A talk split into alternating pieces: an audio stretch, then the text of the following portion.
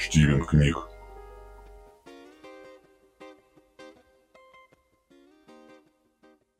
Наталья Дмитриева. Двушки.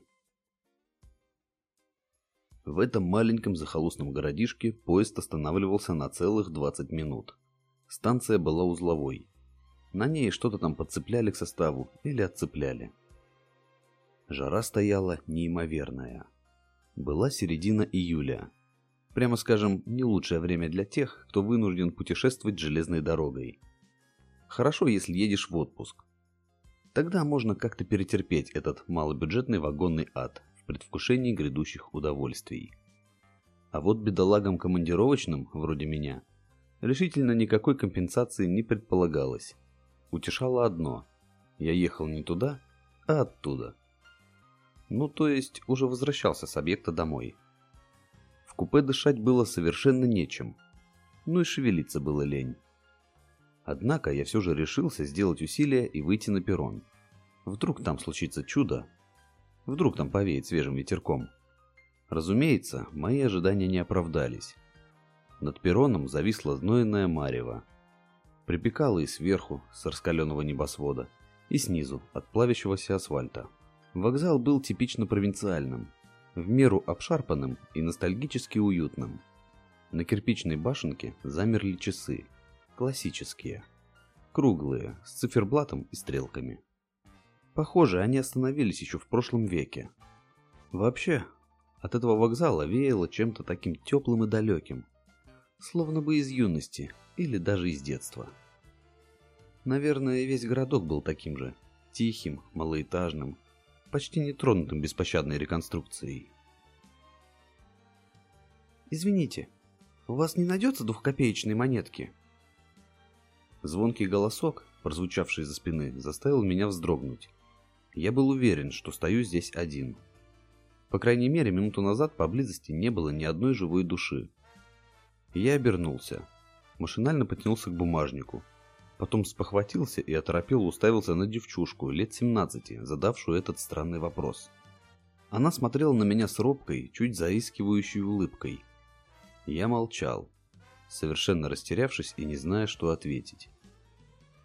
Видимо, отнеся мое молчание насчет непонятливости и тугодумия, девушка повторила вопрос и пояснила.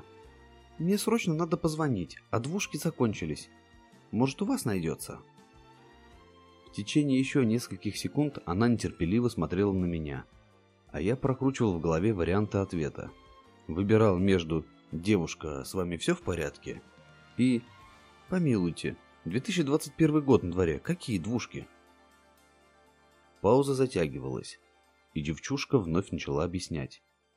«Понимаете, одному человеку очень плохо, он ждет звонка. А у меня первый автомат все монетки проглотил и не соединяет. Неисправный оказался. А второй работает, но двушки все уже закончились». Я не нашел ничего лучше, как спросить. «И где же этот автомат?» «Да вон там, за углом будки стоят. Девушка махнула рукой куда-то в сторону края вокзального здания. «Но там народу нет. Не у кого монетку спросить. Вот я и добежала до перрона. Так вы поищите? Мне очень нужно, пожалуйста. Вдруг он не дождется звонка. А для него это очень важно». Я принялся было бормотать что-то невнятное, не зная, как выйти из этой дурацкой ситуации. Но тут, по счастью, прозвучал гудок тепловоза, и проводница зычным голосом прокричала, что поезд отходит. Я наскоро извинился и ринулся к своему вагону. В тамбуре тот час воткнулся в окно и успел еще увидеть фигуру девушки, растерянно оглядывающейся по сторонам. Поезд тронулся. Набирая скорость, проехал мимо здания вокзала. И тут на несколько секунд открылся вид на тот краешек при вокзальной площади, в сторону которого махнула рукой моя странная собеседница. Мне показалось, или это было на самом деле? На углу стояла пара телефонных будок старого советского образца. И чего только не примерещится усталому, немолодому, откровенно говоря, даже более чем немолодому человеку, едущему в адскую жару на поезде из командировки. Однако меня все же разбирало любопытство. Была какая-то неудовлетворенность от того, что я так и не понял сути произошедшего – Какое-то смутное тягостное ощущение, словно сосало под ложечкой. В вагон вслед за мной заскочил запыхавшийся мужчина с чемоданом. Мне почему-то показалось, что он местный житель. Пока я смотрел в окно, мужчина замешкался в проходе, разыскивая свое купе. Рискуя показаться полным придурком, я все же набрался смелости, подошел к нему и спросил. «Простите, а что, в этом городе все еще действуют телефонные автоматы старого образца? Или мне просто показалось?» Мужчина посмотрел на меня непонимающе.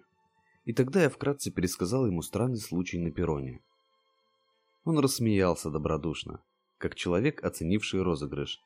«Хе-хе-хе, шутить изволите?» Успели уже услышать от кого-то нашу местную байку? Четверть часа спустя мы с новым попутчиком сидели в вагоне-ресторане. Потягивали холодное пиво и неторопливо разговаривали. Вернее, говорил в основном он, а я слушал. Это и правда была занятная городская легенда про девушку, которую называли телефонная фея. Якобы, когда-то давно, еще в прошлом веке, она действительно жила в этом городе и у нее было очень много друзей. И еще она как будто бы умела чувствовать, когда человеку плохо. И сразу же бежала к телефонному автомату и звонила, чтобы поддержать, утешить, развеселить. Ну, казалось бы, была и была. Потом, как и наша юность, исчезла куда-то. Никто не видел ее постаревшей, никто не знал, куда она подевалась. Но суть легенды заключалась в том, что время от времени ее встречали в городе, все той же юной девчушкой. Она вроде бы иногда подбегала к людям в самых разных местах и спрашивала двухкопеечные монетки, чтобы позвонить. Позвонить кому-то, нуждающемуся в поддержке. Приехав домой, я зачем-то первым делом залез в нижний ящик письменного стола. Там хранились залежи всякого допотопного барахла. Старые письма, открытки, значки. И бог знает, что еще. На дне ящика нашлись несколько старых монет. Среди них оказалась и пара двушек. Я бережно положил их в отдельный кармашек бумажника. Немного поколебавшись, присоединил к ним затертый трюльник. Ну мало ли, вдруг кому-то очень захочется пить. Чтимин книг